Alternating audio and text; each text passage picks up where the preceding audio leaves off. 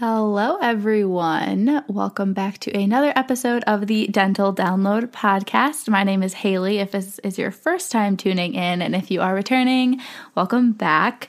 Today, we're going to be talking about applying to dental school, all the ins and outs, getting up to the point of applying, and then what it looks like to fill out the application and what is going to come after you press submit.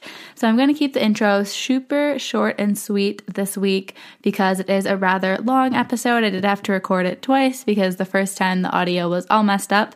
But what has been motivating me this week is feeling a little bit more inspired to chill out, honestly. Um, if you couldn't tell, I'm pretty planning focused person. I like to just have everything worked out a certain way and then follow along to that schedule. But being home at my parents' house has inspired me to take more of a chilled out attitude, especially for these few weeks of rest in the summer here, to just take things as they come, take each day as it comes and just try to relax a little bit. So that's been what's motivating me, and that also kind of sums up what's going on in my life. I'm just in my first couple weeks of this six week break. I'm pretty excited because Michigan is going to be doing weekly Zooms with our class to kind of keep everyone together and excited about the new semester and also to answer any of our questions. So I'm looking forward to that. The first one will be the Monday that you guys are listening to this. So maybe the next week or two, you guys will get some updates from me about how that goes.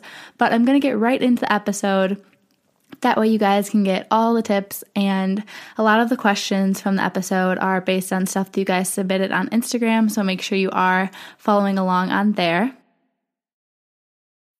When you need mealtime inspiration, it's worth shopping Kroger, where you'll find over 30,000 mouthwatering choices that excite your inner foodie. And no matter what tasty choice you make, you'll enjoy our everyday low prices, plus extra ways to save, like digital coupons worth over $600 each week. You can also save up to $1 off per gallon at the pump with fuel points. More savings and more inspiring flavors make shopping Kroger worth it every time. Kroger, fresh for everyone. Fuel restrictions apply.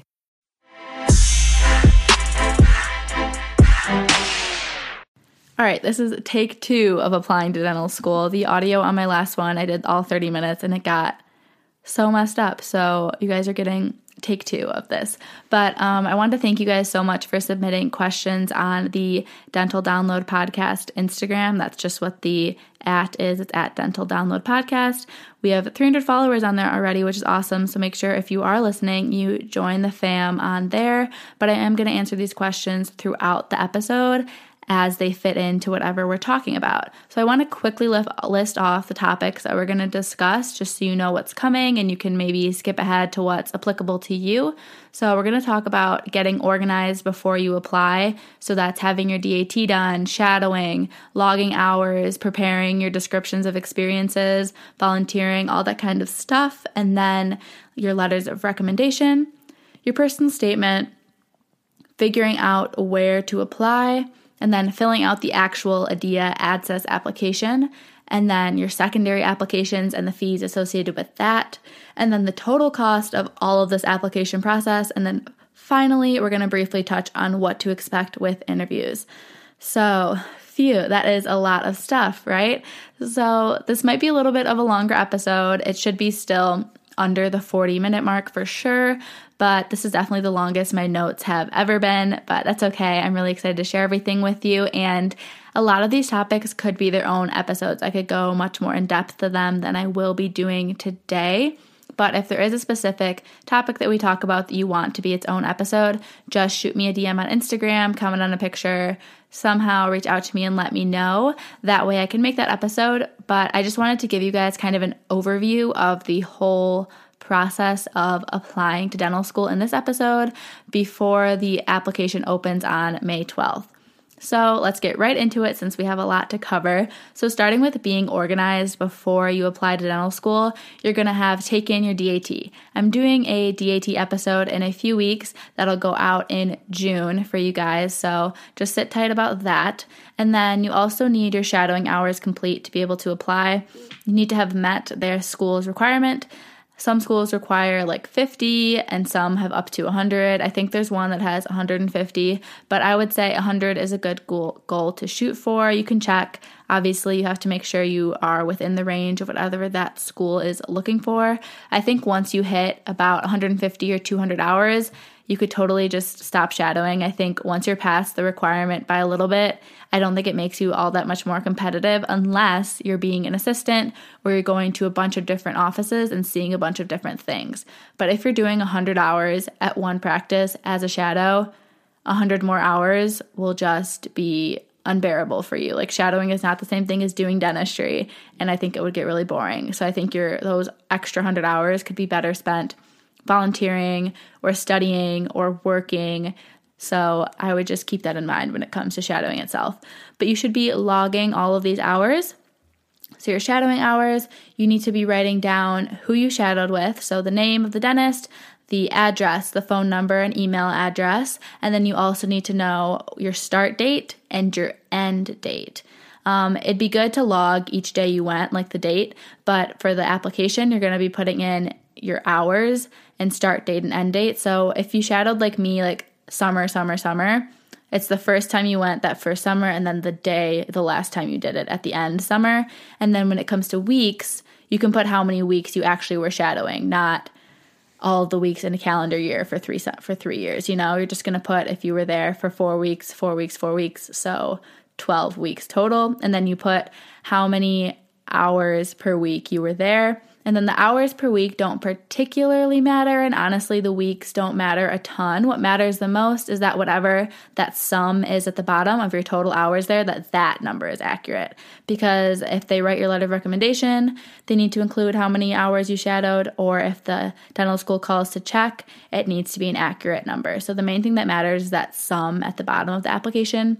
But you need to be logging all of this so that when you go to fill out your application later, it'll be really simple. And another thing you can do to help yourself later on is writing the descriptions for your shadowing, for your extracurriculars, and for your volunteering for all your clubs and work and volunteering, you need all that same information a contact person, phone number, address, name, email, all that kind of stuff, and then also the description. So there's a certain number of characters, and you can look that up online if you want to know how many it can be but you want to make sure to write those ahead of time. Basically, just talk about what you did there, kind of like the description bullet points on a resume, if you will. So you want it to be kind of action focused and just tell them what you did. You don't need to use up all the characters, but more than one sentence, I think, is a good goal for that.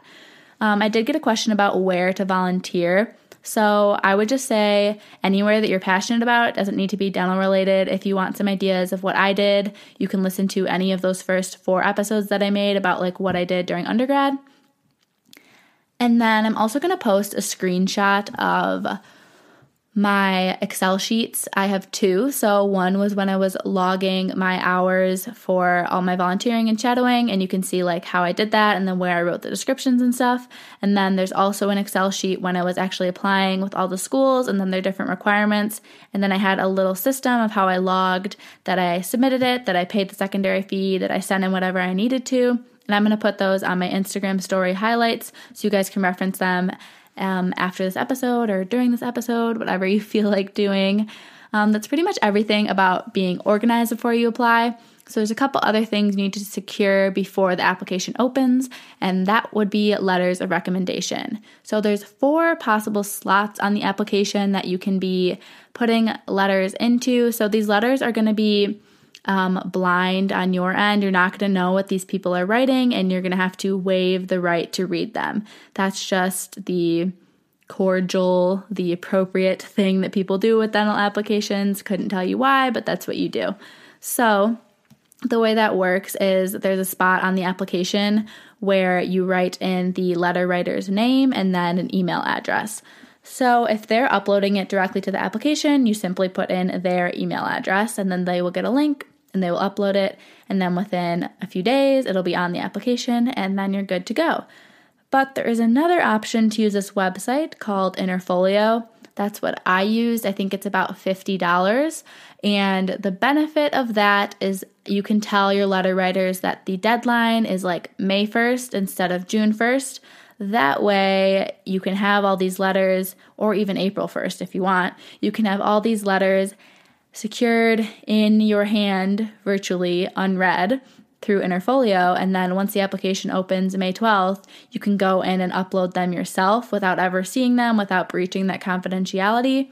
But then they're there right away because a lot of people have their whole application ready, but they can't press send to the dental schools because there's one professor that still hasn't uploaded that letter of rec. And that can delay your application. As you guys know, you want to apply as early as possible. So that's a benefit of using Interfolio. Each cycle, though, make sure you're calling and checking that ADEA AADSAS is still accepting Interfolio because my cycle, which was last cycle, it was debatable. I know someone has already checked for this cycle and they said, yes, it's good to go. So just make sure if you're a future cycle, you call and check first before you pay that money or confuse your professors. So, for who I asked, I had my biology professor, so she taught me bio one and two, and then we also did a project for my minor. So, she knew me pretty well because it was lecture and lab. So, she saw me in lecture, studying, learning, going from being pretty confused in the class to getting an A, working really hard, and then also in the lab, my like teamwork skills. So, I definitely think she wrote a very strong letter. Then I asked my anatomy professor, who I really didn't know at all but she taught me lecture and lab. It was a giant lecture, probably like two or 300 people.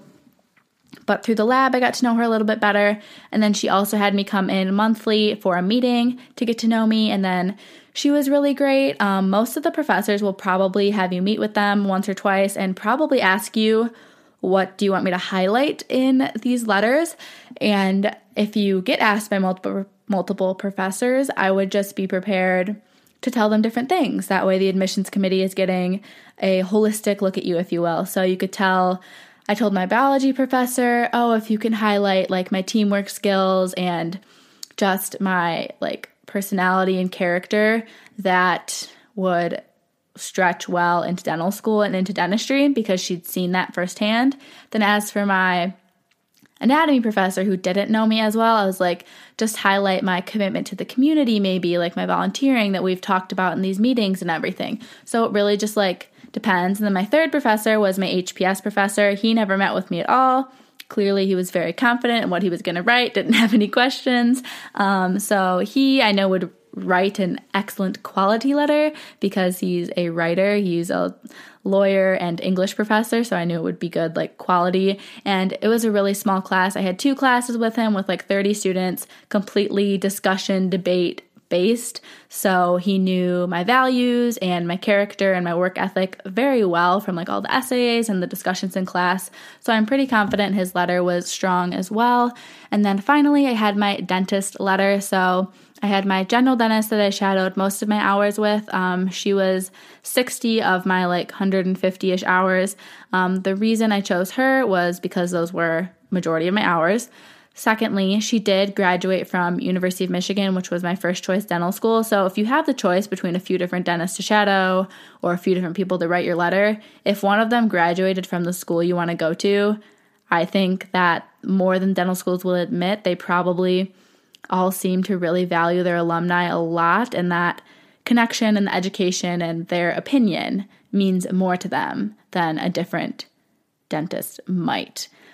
Obviously, it's not a huge thing, but that was just a little like added bonus to having her write my letter of recommendation. And she didn't even know me that well. She knew a lot about my work ethic and about my passion for the profession because we talked about like what clubs I was involved in and all the other dental experiences I've had. And she seemed pretty impressed compared to other shadows, I guess, that she'd had in her office. But she didn't really know me on like a personal level, which I don't think is necessary because they're recommending you for like a professional school, not as like a friend or something, you know what I mean?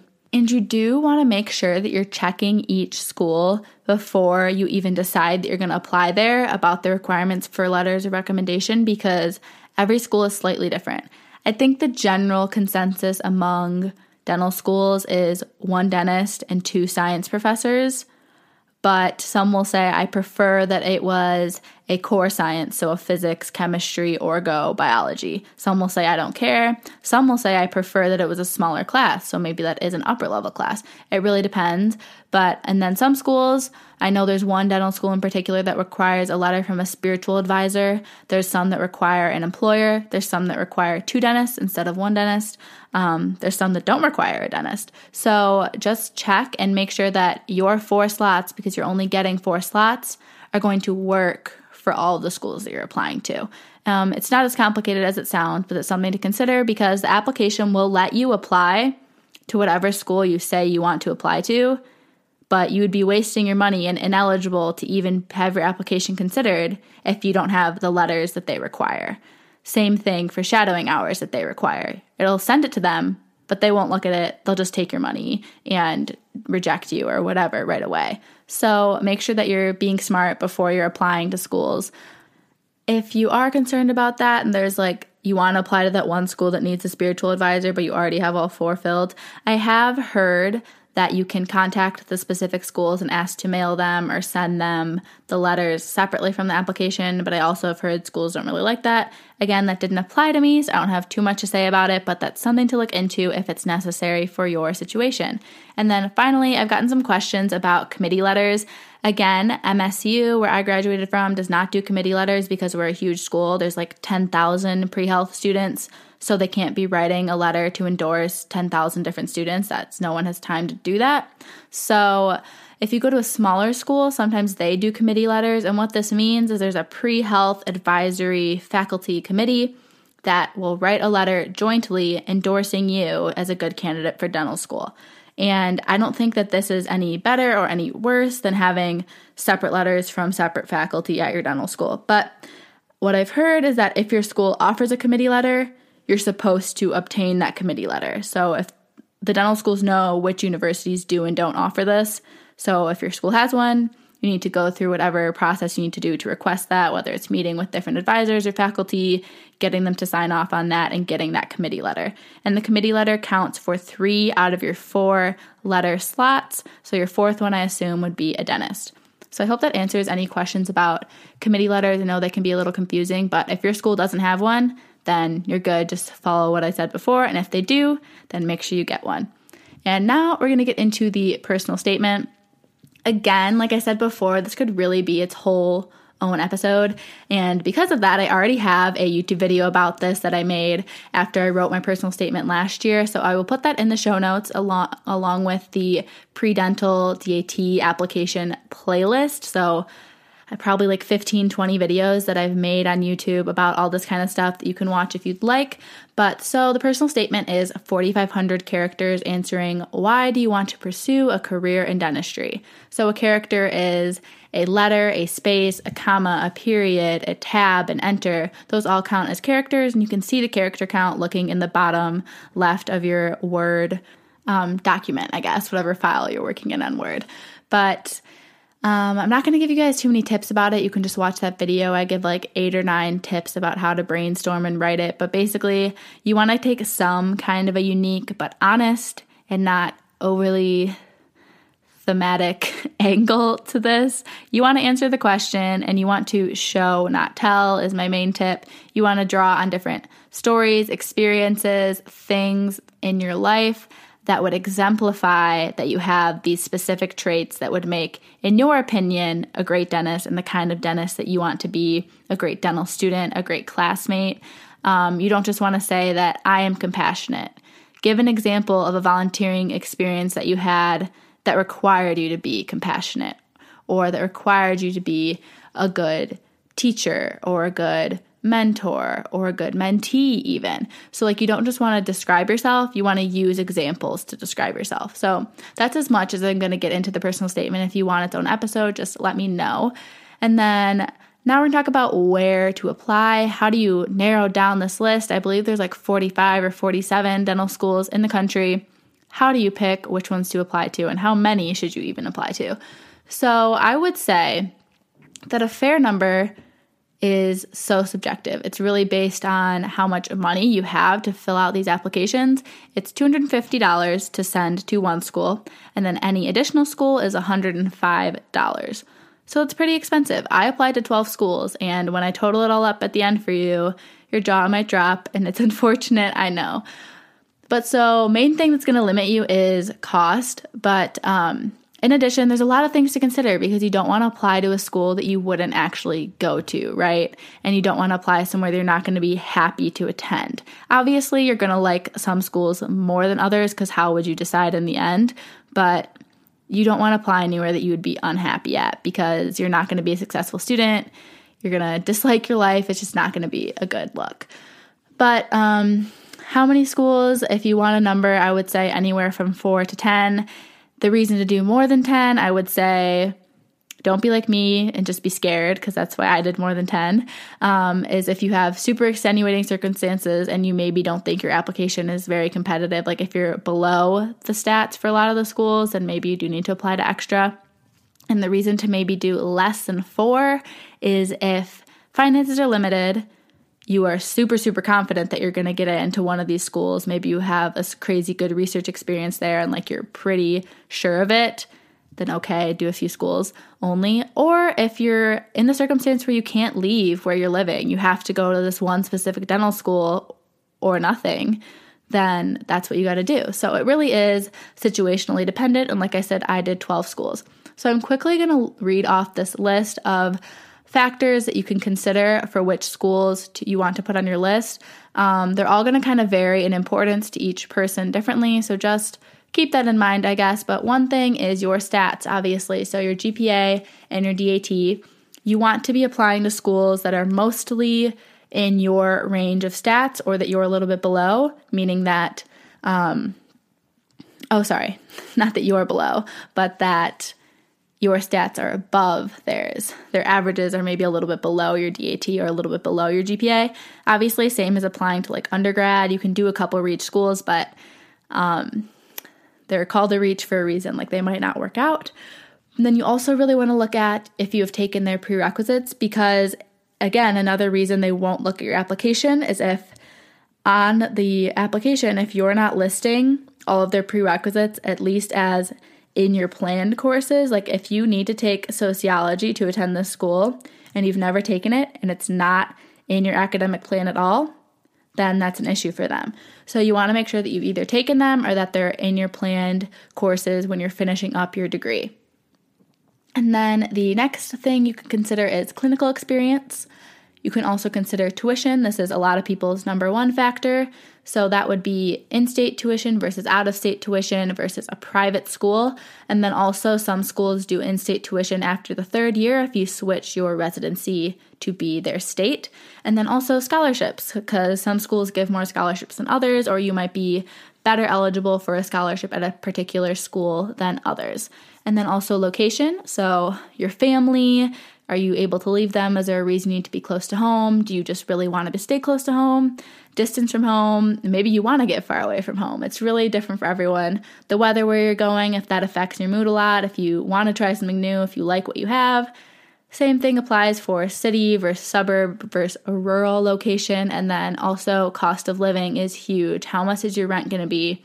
How much extra loans are you going to be taking out on top of tuition to live in this new place?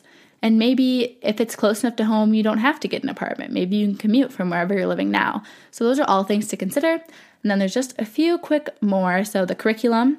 Um, most dental schools' curriculum is pretty similar because they're all training dentists to pass a board exam. But there is a newer NBDE exam, which is the board's exam you need to take to get licensed as a dentist. Um, it used to be two parts, now it's one part. And it's a bit more integrated and holistic of an exam. So it's mixing your book work with patient based situations as opposed to being two separate things like it was in the past. So, dental schools should be changing their curriculum to be more integrated and combining all the sciences together and putting more case based learning together. So, that's something you can either ask the dental school faculty about at open houses or at the ADEA Go Dental Fair, which is virtual coming up soon here in May. Definitely make sure you attend that.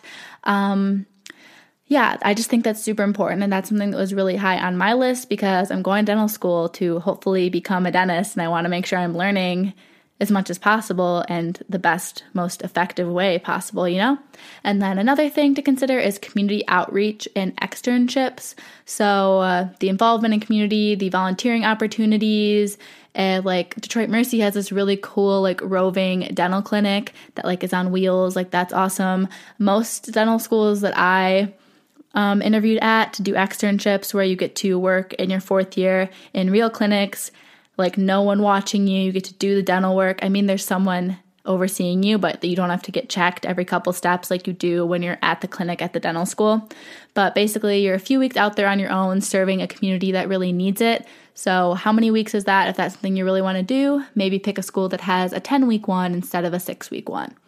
And then something that was really important to me was the student life the vibe there, student happiness, and interview day will be super telling for this. Um, but aside from that, beforehand, since you haven't interviewed yet, you're just making your list, you can reach out to students that go there if you know some from your pre-dental club, or if you can ask your pre-dental club if they know anyone. And then you can also just literally go on Instagram and try to find someone and DM them because there's so many like Instagram bloggers these days. I think I've seen one at nearly every dental school, and you can get their opinion. They can give you their friends' opinions. I think that's the best way to go. And then a few quick other things that some people care about class size, research, technology, specialty match rates, and ooh, specialty match rates, and then residency programs. So that's pretty much everything I have about picking your list. Hopefully, that helps you guys figure it out a little bit. And we're close to wrapping up here. We're about three fourths of the way through, I would say. So now we're going to talk about filling out the ADEA AADSAS application. So I got a question about scholarships. So there is a fee waiver because that waiving that $250 fee that I talked about before, you can apply for that. I know they're pretty slim pickings and they're super competitive for people that are really, really financially in need of them. And you have to apply pretty early. So just look into that if it's something you need. And then there's also obviously outside scholarships. So from your local dental association, your state's dental association, your college, your church, your city that you live in, all those kinds of things. Anywhere you would apply for any scholarship money, you could put towards this probably. And then just keep in mind on the application, there's going to be a COVID 19 question asking about how it has affected you and your application. So just kind of prepare an answer for that ahead of time. Be brainstorming what you might want to put in there. I don't know how many characters it's going to be, but if it has affected your grades, your financial situation, your ability to shadow or volunteer, like just be keeping that in the back of your mind. And then there are so many videos on YouTube going through and walking you through exactly what the application looks like, which is why I'm not going to go over it a lot in this podcast because I don't really think this format is very helpful for that. But I am going to highlight a couple questions that you might not be expecting you can try to prepare answers to ahead of time. Again, name of the game here is do as much work beforehand as you can so you're just kind of copy and pasting. But so there's a question about manual dexterity. And for all these little fill in the box questions, I would write in full sentences. I think that represents yourself the best rather than just doing like bullet points. But I touched on drawing and painting, I touched on nail art and playing volleyball. But for example, I'll just read the description for one of them. I'm also skilled with nail art. Using tiny toothpicks or dotting tools, I create designs and patterns in nail polish on an unsteady hand. So that's how I described that one of the three little manual dexterity things. And then there's also a category that is called environmental factors with a bunch of questions. And so one of them asks for a description of your childhood residency. So you're supposed to pick whatever city, place that you lived in for most of your time growing up. Like I moved between three cities, but they were all in Metro Detroit. And because my upbringing was very traditional. I just literally described the actual city itself and like the people and the whatever you want to call it there. But I think if you had a particularly challenging upbringing, you could talk about that here, whether that be social, economic, or otherwise. And then leading into that, there's an option to mark yourself as a disadvantaged applicant. So you can say, it just asks, would you like to be considered a disadvantaged applicant? Yes or no. And if you say yes, there's a box again to write a little um, short set of words about why you are considered a disadvantaged applicant. So, since this didn't apply to me, if you think you're either economically disadvantaged or if you are a minority, I think that these would apply to you. Um, I'm sure there's other situations why it would as well. Maybe if you had health issues or maybe, I don't know. Again, it didn't really apply to me. I was about as traditional and socioeconomically simple as it gets. But um, my advice for this, if you're on the fence about this or not sure what to say, would be to contact the Office of Diversity and Inclusion at your local dental school or at your top choice school to get their opinion on whether or not you qualify, I guess, and what you could write about. And then, other than that first section, there are three other sections outside of the personal information. There's the academic history, and then there's also one where you enter all the schools you want to apply to, and then there's also like supporting information. So, where you're entering all the schools that you're applying to, that one is going to have program materials, and that you really need to read pretty thoroughly, which I'm going to talk about in a minute when we get into secondary apps and fees. But wrapping up really quickly about filling out the actual application, some things that I just think are a little bit more unique to highlight just expect that you're going to be spending a few days filling this out because the application is just the way it's formatted. You have to type in your entire transcript yourself. You have to put the course code, the full name of the course, how many credits it was, and how many, what grade you received in the course. And then you have to match that every single school, so all 12 for me, with each prerequisite. Like I wrote out the whole name for the biology class, and then I had to match it as Bio 1 for all 12 schools. It didn't just remember that it was Bio 1. So it just is pretty tedious. And there's an option to pay the application service to tr- like translate your transcript over, but that's super time consuming. Like it takes extra time than if you did it yourself, and they still make mistakes. So I would really just recommend doing it yourself. Um, as soon as the application opens, make sure you send your transcript like the day it opens, so May 12th, request your transcript, and there's a transcript form that's on the application, which is why you need to wait till it opens. So, up on the transcript section, there's a little form that you download a PDF, and then when you request your transcripts through your school's Office of Registrar, you tell them to attach that transcript form with it in the file that they're going to send to ADEA AADSAS. And then once ADEA AADSAS gets your uh, transcript, that will show up on the application that they received it, and then that also will change color. I think that they like like it checks off with the classes you entered once you do get around to entering all your classes. So I hope that's not too confusing, but I know like the transcripts is something that's kind of stressful for people and also, again, a little bit confusing. So make sure you're trying to submit these applications early. Um, I know early is pretty relative, but I would say by the end of June is I think early, but maybe mid July could still be considered early. The reason for this is because applications are rolling. So interview decisions are rolling, which means as soon as someone press submit, the dental schools are able to start looking at that. And maybe they're not going to send interview offers until August, but they might have already put into piles who's getting what interview, you know? So you want to be in there quick too before they're making decisions. Um, the application closed on um, February 7th, 2020, this year, if you were curious. But each school has its own deadline for when you have to submit it. Again, I wouldn't be getting anywhere close to these deadlines. If you can avoid it, I would try to submit as early as possible. But the deadlines will be listed in the program details under each school that you select. So, quickly, we're going to talk about secondary apps and fees and then the total cost of attending um, not attending, of applying, and then what to expect with the interview. So we're getting towards the end here. Hopefully, you guys are sticking around and this is helpful. But so the secondary apps, they're either going to email you everything or it might be in that program's materials that I talked about as being so important. It just looks like a blurb about the dental school, but secretly they're sneaky with some information in there that you really need to know. So make sure you read the whole thing because it will surprise you with the fact that there's important things in there. Like sometimes there's a link to pay the secondary fee that they're not going to email you that link. You just had to read it. So just make sure you guys read it. But the way it works is for each school, there may or may not be some questions on the application. And then there may or may not be some secondary questions that you fill out after the application and send to the dental school. But there will for sure be an extra fee. Love that, right? So the fee is anywhere from 50 to $150.